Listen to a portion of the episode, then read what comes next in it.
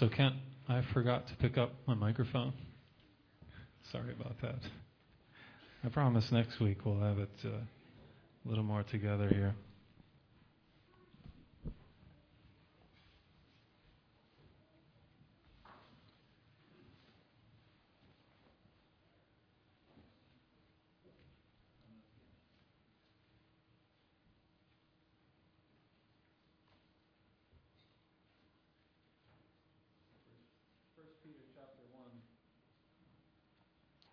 So, as I said before, we're going to be in uh,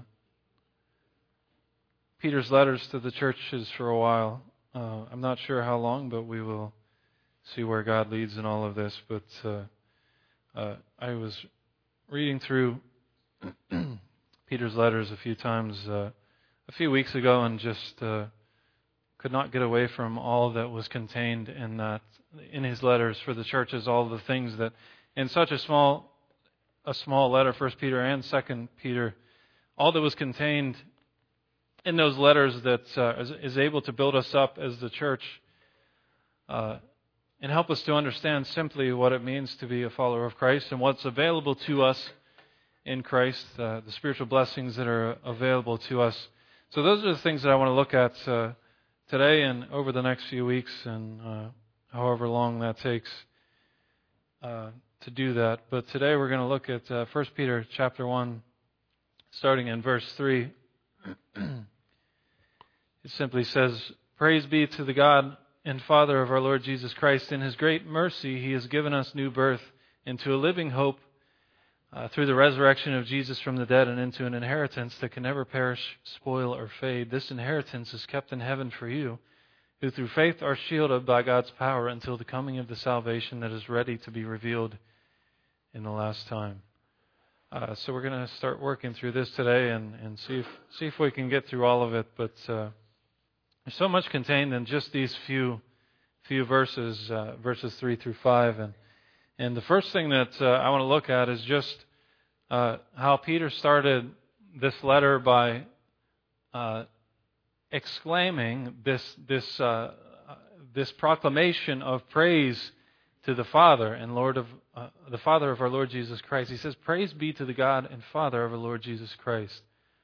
Uh, so he begins the letter that way, and that seems so simple, you know, that that his tone is one of joy, that his his uh, his demeanor in that moment, what he's writing to the church in that moment through the inspiration of the Holy Spirit, is uh, is praise to God that's overflowing out of his heart. That, that uh, there is something going on with his, within his soul that is so joyous, something that gives him uh, the attitude of thanksgiving so much that it overflows out of him in that way.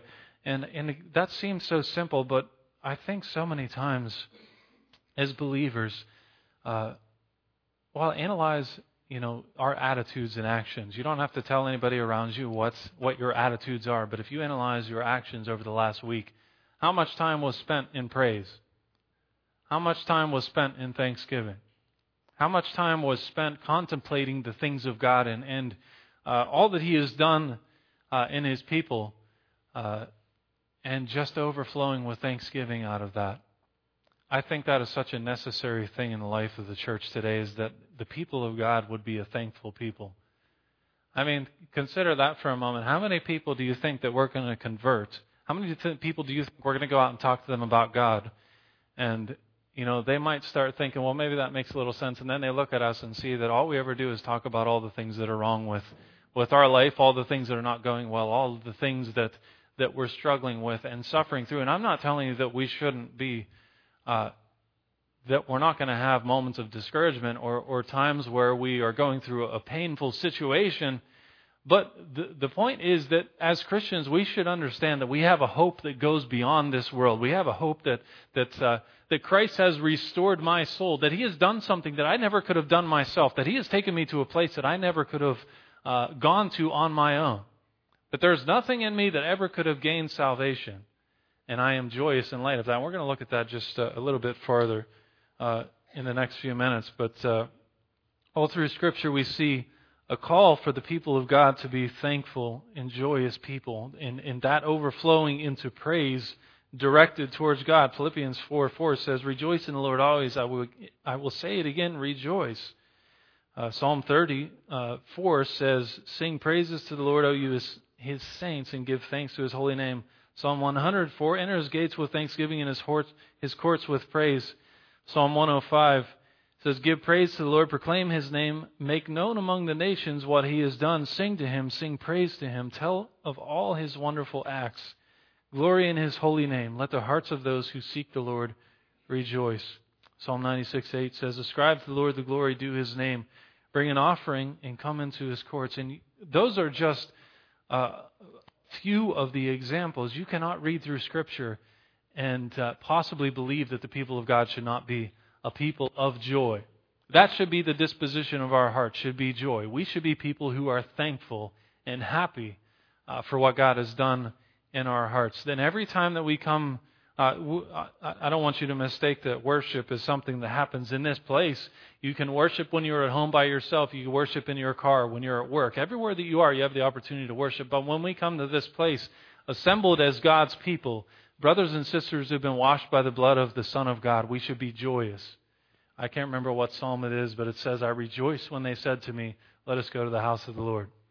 And so many times, though, we have, uh, it's just another thing that we need to do. It's just another task that we have to complete. You know, when we look at our week, we lay it all out and, well, I got to go to church on Sunday. We shouldn't have that attitude about it. It should be something where I rejoice when I have the opportunity to be together with the people of God and to worship our God with them. Uh, but Hebrews 13:15 says this, through Jesus therefore let us continually offer to God a sacrifice of praise, the fruit of lips that openly profess his name. So let us continually offer to God a sacrifice of praise, something that is continually offered to him, the sacrifice of praise. It says that is the fruit of lips that pro- pro- profess his name. The fruit of our lips then should be praise to God. What naturally flows from our hearts out of our lips should be praise to God and that should be continually offered to Him. But it takes our conscious thought to make sure that we are people who are contemplating the things of God, all the things that He has done for us. So why should we be joyous? We talked about it a little bit, but why should we praise? Why should praise be the disposition of God's people? You understand what the Bible says about our position before we were in Christ. It says uh, in Ephesians chapter 2, it says, And you were dead in your trespasses and sins in which you once walked, following the course of this world, and following the prince of the power of the air, the spirit that is now at work in the sons of disobedience, among whom we all once lived in the passions of our flesh, carrying out the desires of the body and the mind. We were by nature children of wrath, like the rest of mankind. Can you imagine? Can you imagine what that means? Number one, it says we were dead, that we were dead, but we were children of wrath. Doesn't mean that just we, we were dead within our souls. We had nothing within us. We had no life within us, but we were children of wrath. That means that the wrath of God, His, His holy disposition towards sin, was directed towards us.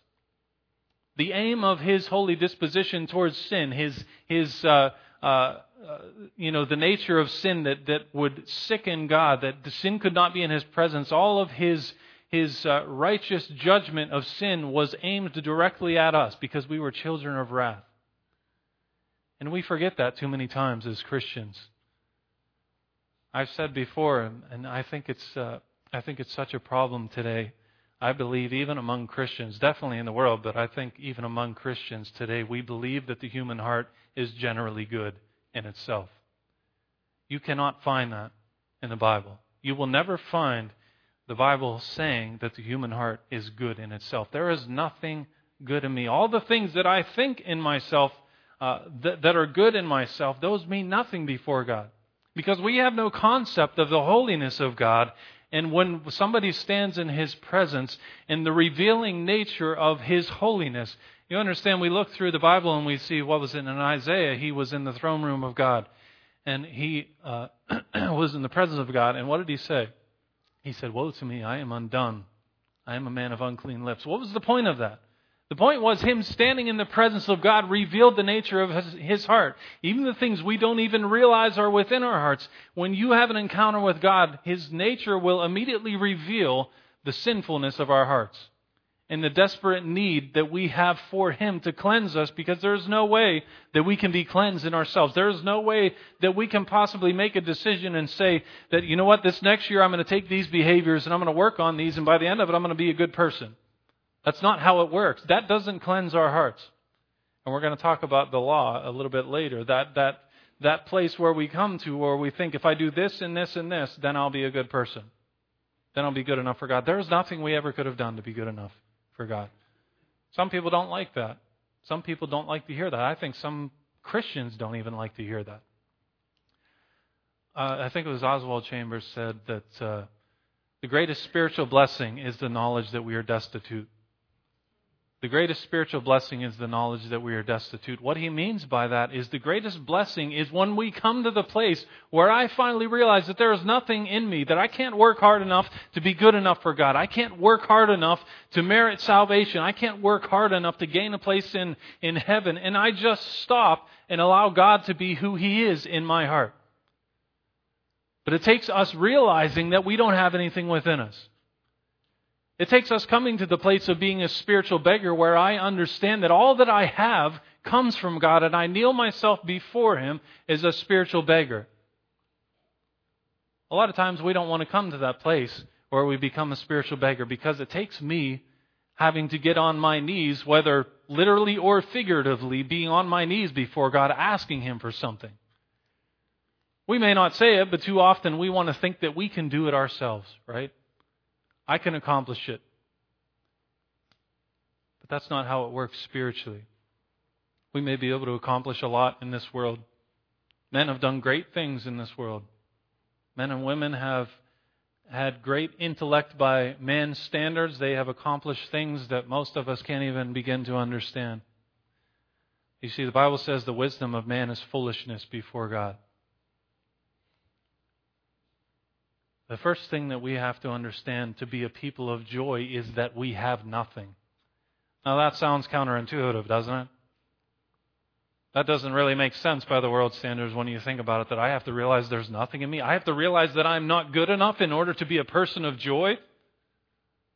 But that's where it comes from. That's where joy comes from because I don't have to be the one who is good enough. I, my value is in God. He is the one who makes me who I am. He is the one who, who brings life and hope into my soul, and we're going to talk about that in a moment. But you see, we have to be real, realistic about uh, where we are at and who we are in our position before God. I have heard people say over the years, uh, have you ever heard somebody say, "I don't regret, uh, I don't re- regret my past because it's made me who I am"? People say that kind of thing all the time. And I'm convinced that that is uh, absolutely a wrong attitude. First of all, do we believe that it took sin to make us who God wanted us to be? Had we not, I mean, that, in a way, that's glorifying all the things we have done in our past. We look on the past and say, I don't regret those things because it's made me who I am. God could have made you who you are or more had we not chosen to rebel against Him. God can make us who we are or more by not doing the sinful things that we have done in the past. Now, I'm not sitting here, to, I'm not going to tell you to sit and be miserable about all the things you have done in your past. I'm just telling you we can't glorify those things. I am thankful for who God has made me in spite of the things that I have done in the past. In spite of the ways that I have chosen to turn away from Him and do my own thing and try to make my own way in life, I am thankful He has done something in me in spite of that. You see, sometimes it's just a little way, little ways that we have to adjust the ways that we talk about things, our attitudes about things, the way that we think about things. My past, I, if I could go back, there are so many things that I would change about my past because I know that if I had had my eyes fixed on God during those periods of time, where I did things that I regret today, that God would have given me fullness of life. The, the life that I was looking for in those moments, the things that you were looking for to fulfill yourself, God would have given you that and more had we fixed our eyes on Him. So, my point in all of this, what I'm trying to say in all of this, is that, again, it sounds counterintuitive, but to be a person of joy, overflowing with thankfulness and praise to God, it takes us recognizing the destitution of the human heart. Because when I recognize that, God can actually do something in me. God's not going to force himself in your heart. He's not going to force himself in. He's not going to force himself beyond your will to do something within you. As long as I am still trying to do it myself, as long as I am forcing things in life, God's not going to do anything. He's going to allow us to choose. It's like people talk about, you know, God sending people to hell. God doesn't send one person to hell. There's nobody that God sends to hell. People make that decision themselves. If somebody is in hell today, it's because they made a decision to pursue that. I mean, think about it. Why, why on earth would God, if somebody chooses to want nothing to do with God their whole life, why would He force them to want something to do with them in eternity? Why would He force that? It's their decision. And in all of it, we have the decision to be a, a person of joy. I, I, what I'm saying is we have the ability to cultivate a heart of thankfulness and joy and praise. And that can only happen when we begin to understand the, na- the true nature of things. When we lie to ourselves and think that we have more power than we do, God will do nothing within us.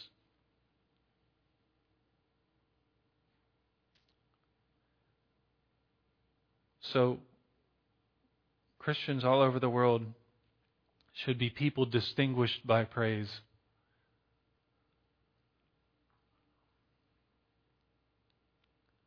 I don't want to hang on this this too long, but I am I am just at some point we have been blinded by the things that we have. Some point we have been blinded, especially I think in this country, the things that we have, the positions that we have, not just material things, but the, the jobs that we have. Uh, sometimes we've been blinded by even our families. Uh, we have been blinded by the realities of spiritual life. And I'm telling you today, as the church, that we will never see God's power move among us. I think, number one, until we can be a people who actually can be a people of joy. Why, why would God move in a people that have no thankfulness for what He has done? Why would God? Why would He do that? Why would God move in a people who have no no desire to praise Him for what He has done. Why would He do that? I think if there is one thing that the world is looking for, it's a sense of real joy that they should see in us. I believe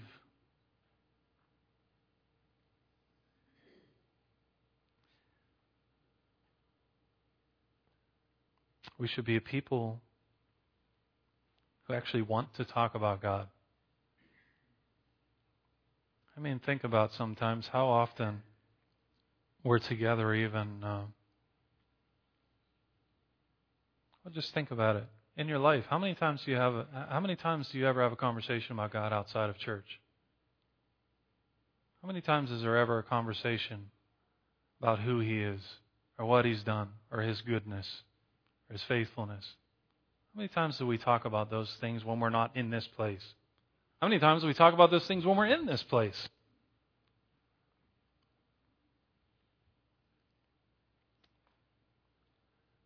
I think we have to. That is such an elementary thing. I think it was uh, Jim Cymbala in one of his books on prayer. I can't remember what it was called, but he said something along the lines of, uh, "It's not the the deep things, the deep, deep, theological topics of the Bible that keep us out of heaven or out of the reach of God. It's the everyday elementary things that we fail to employ or we fail to apply. And one of these, one, this praise is one of those things, I believe. Having a thankful, joyous heart is one of those things. I know I've rambled for this on this for a long time now, but I think it's very important. I think we got to get this as, as the church. We got to start being people who are thankful for what God has done, offering Him praise out of that. And we got to be people who actually talk to each other about what God has done. you know, I before I left before I left Brookville, one of the last things we did was seven. We did seven weeks of uh, Sunday evening. We did seven weeks leading up to Easter, where we came together and what we did is we just had a list of songs. There was no plan. We went in, we had a list of songs, probably 70 or 80 songs, and everybody had a list. And so throughout the night, people could just pick songs they wanted to do. We would have times of prayer, we would have times of testimony. And that was one of the most amazing things. That was one of the most amazing things for me. The encouragement that comes from hearing somebody else say, Hey, God's working in my life. He's doing something. You might not be feeling this right now. You might not feel anything right now, but God is doing something. And if you pursue Him, if you walk with Him, He's going to do it for you too. He's not going to keep Himself. He's not going to remove it. He hasn't removed Himself, but sometimes God pulls back for a moment. I think sometimes to see if we're going to strive towards Him. But sometimes in those moments where we're suffering and going through pain, we don't feel much or we start to, to waver in our faith. But it's so encouraging when you can talk to somebody else and they say, I know you're going through something, but God is working. He's not going to leave you in this place forever. Keep your eyes fixed on Him, and He's going to move. So, what I'm trying to say in all of this about praise is it is vital that we be people of praise because why would anyone outside want to be with a people who are not joyous? Why would God move in people who don't want to be joyous? And it is encouraging to the body of believers when they hear the joy that is overflowing out of your heart. When you can openly talk about it, it encourages somebody else. That's what the Bible says that we should do is spur one another on to love and good deeds. Uh, so we got to be a people of praise first. And why is that?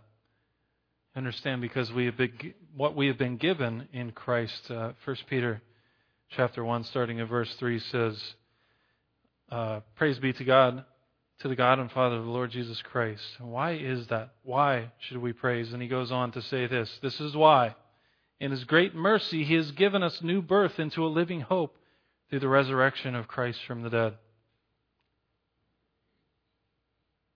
So, though we were dead, though we were children of wrath, though, though we were those people who God's justice, His holy justice, was aimed directly at our hearts because of sin, and the wages of sin was death, the only sentence for us, the only sentence that was just, was death. That was aimed directly at us from God and His holiness. But Ephesians chapter 2, starting verse 4, it says, But God, being rich in mercy because of His great love, with which he loved us. Even when we were dead in our trespasses, he made us alive together with Christ. It is by grace that we have been saved and raised up with him and seated with him in heavenly places in Christ Jesus, so that in the coming ages he might show the immeasurable riches of his grace in kindness towards us in Christ Jesus.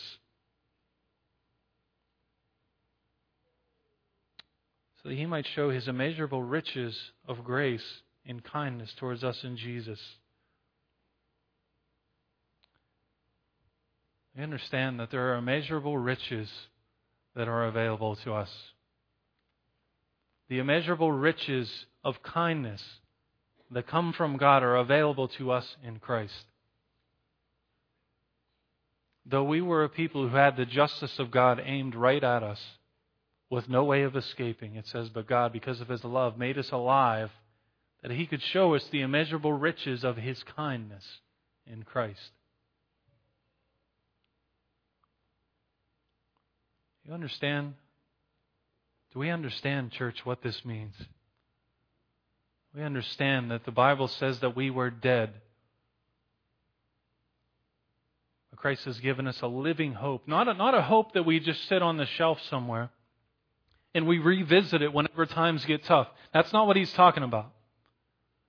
Not a hope that sits on the shelf and we revisit when we come to church or we come to Bible study or we get up and do five minutes of, of devotions in the morning, but a hope that is living, that influences every moment of our day, every action, everything that we say and do, influenced by the living hope in Christ. And the simplicity of that hope is I don't have to be who I was. Because of Him, I don't have to be who I was.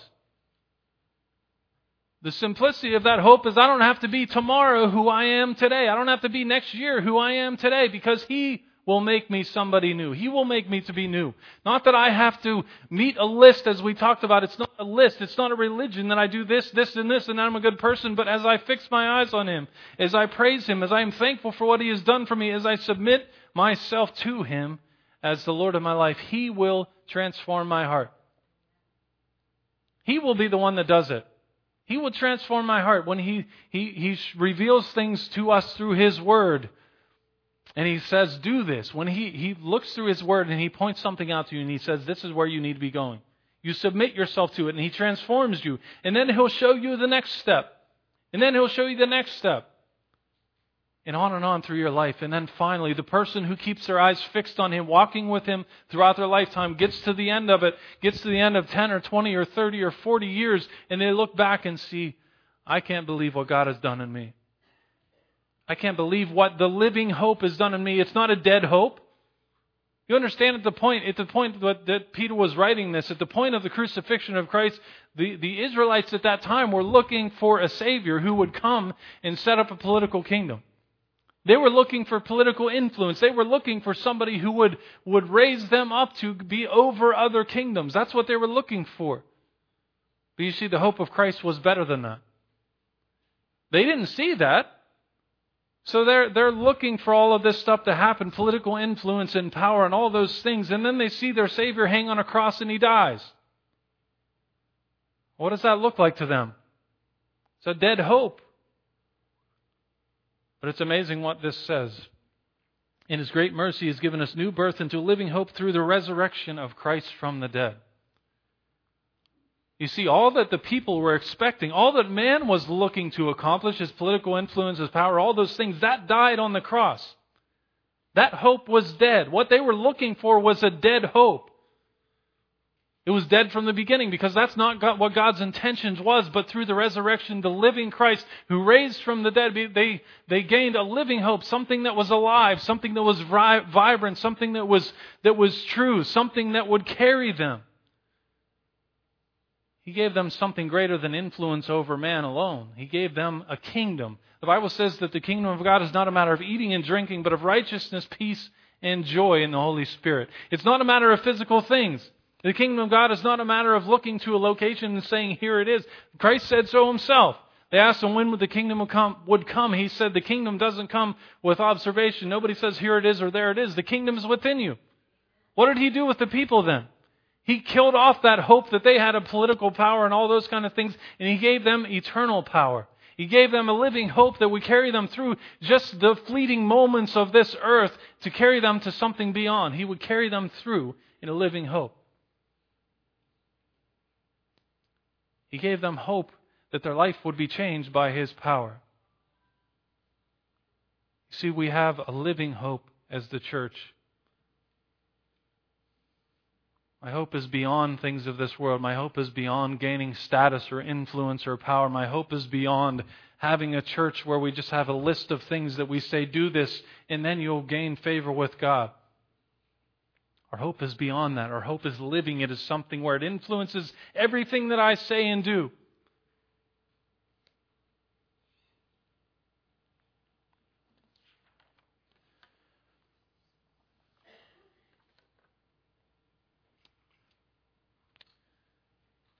I'm trying to figure out where I want to go with this.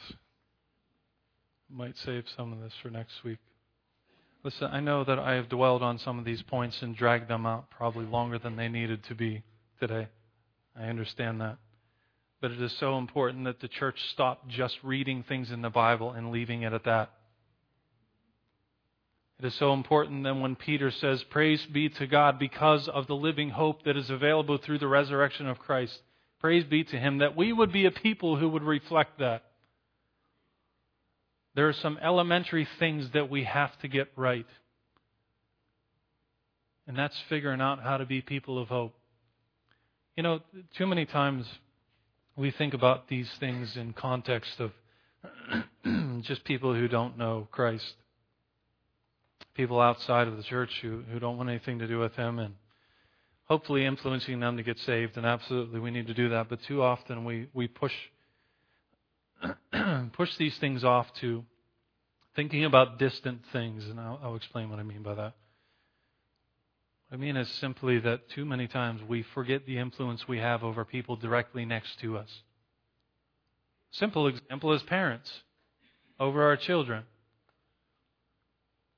Right? What what what reason would a child have to grow up and continue in some sort of faith that we have talked about but we've never been joyous about? Why would why would a kid do that? Why would a kid grow up hearing a parent talk about how amazing God is and then all they do is hear them complain about everything? Why would they do that? It doesn't make sense. Why would somebody think that there is a living hope in Christ if the only time they see you talk about or, or be influenced by this hope is when we sit on Sunday morning and that's it? And I'm not telling you that we have to be people, I'm not telling you you have to be here every time the doors are open in the church. I'm not telling you that. It's beyond being at church or not being at church. It's a matter of is the hope living in you? Is it something that people see actually influences what we say and do? Is it a matter of our children look on and see that we're joyous people? Is it a matter of our children look on and when a problem comes up, they see that, hey, there must be something living in them because they prayed about it? The first reaction wasn't to try to do it in their own power, but they saw us actually go to God. We believe God is who He says He is because they prayed about it.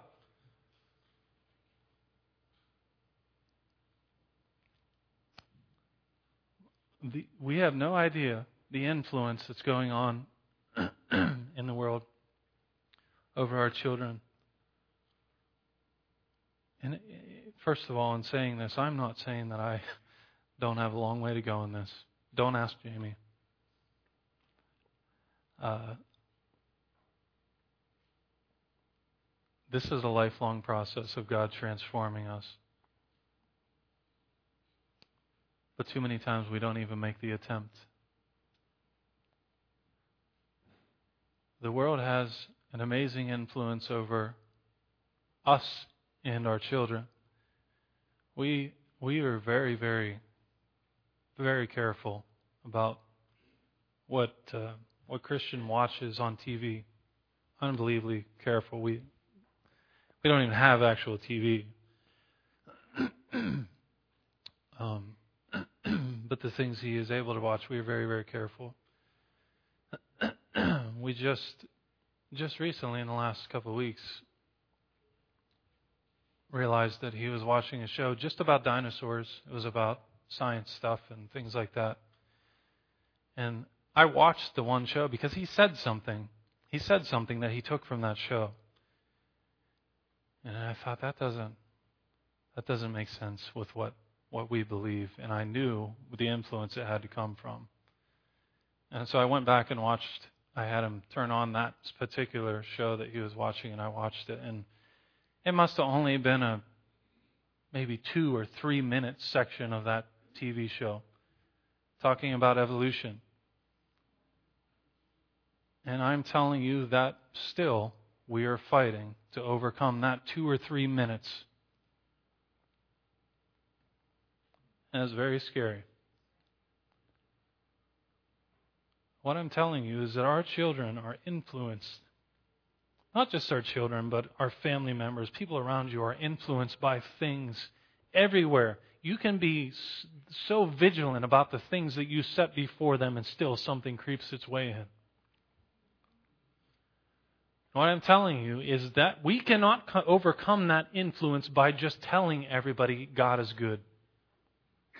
That's not going to happen. We're not going to overcome that influence by just saying, reciting some knowledge we know about the Bible. That's not going to overcome that influence. The only thing that's going to overcome that influence is if they, is if they see a living hope within us. That's the only thing that's going to overcome it.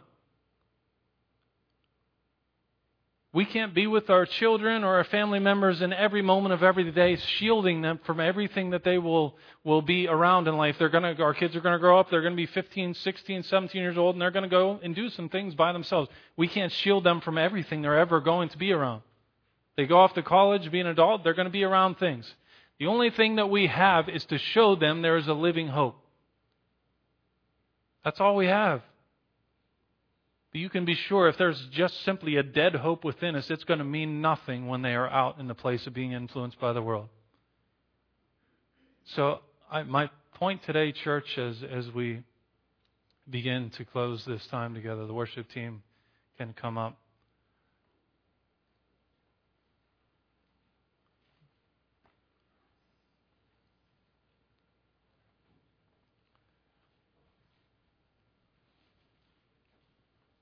This isn't at all how I pictured this going today.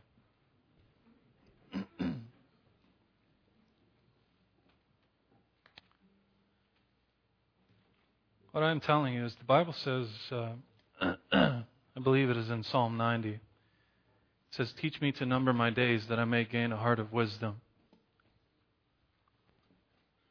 Teach me to number my days that I may gain a heart of wisdom. And what that means the psalmist is asking that God would teach him how fleeting life is so that he would understand what's important.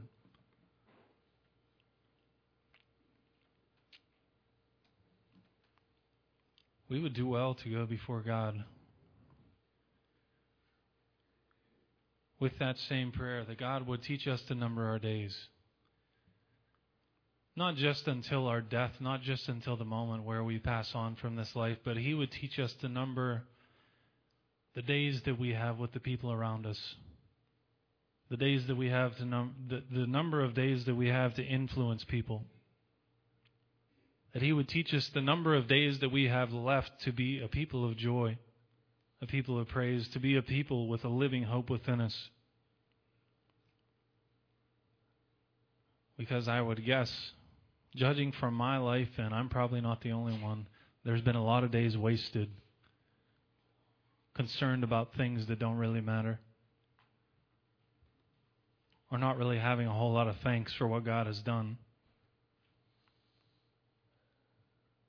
But that we would pray that God would teach us to number our days so that we would spend every moment that we have left being a people that would pursue Him with understanding of the living hope that is available and allowing that to overflow out of our hearts into the world around us.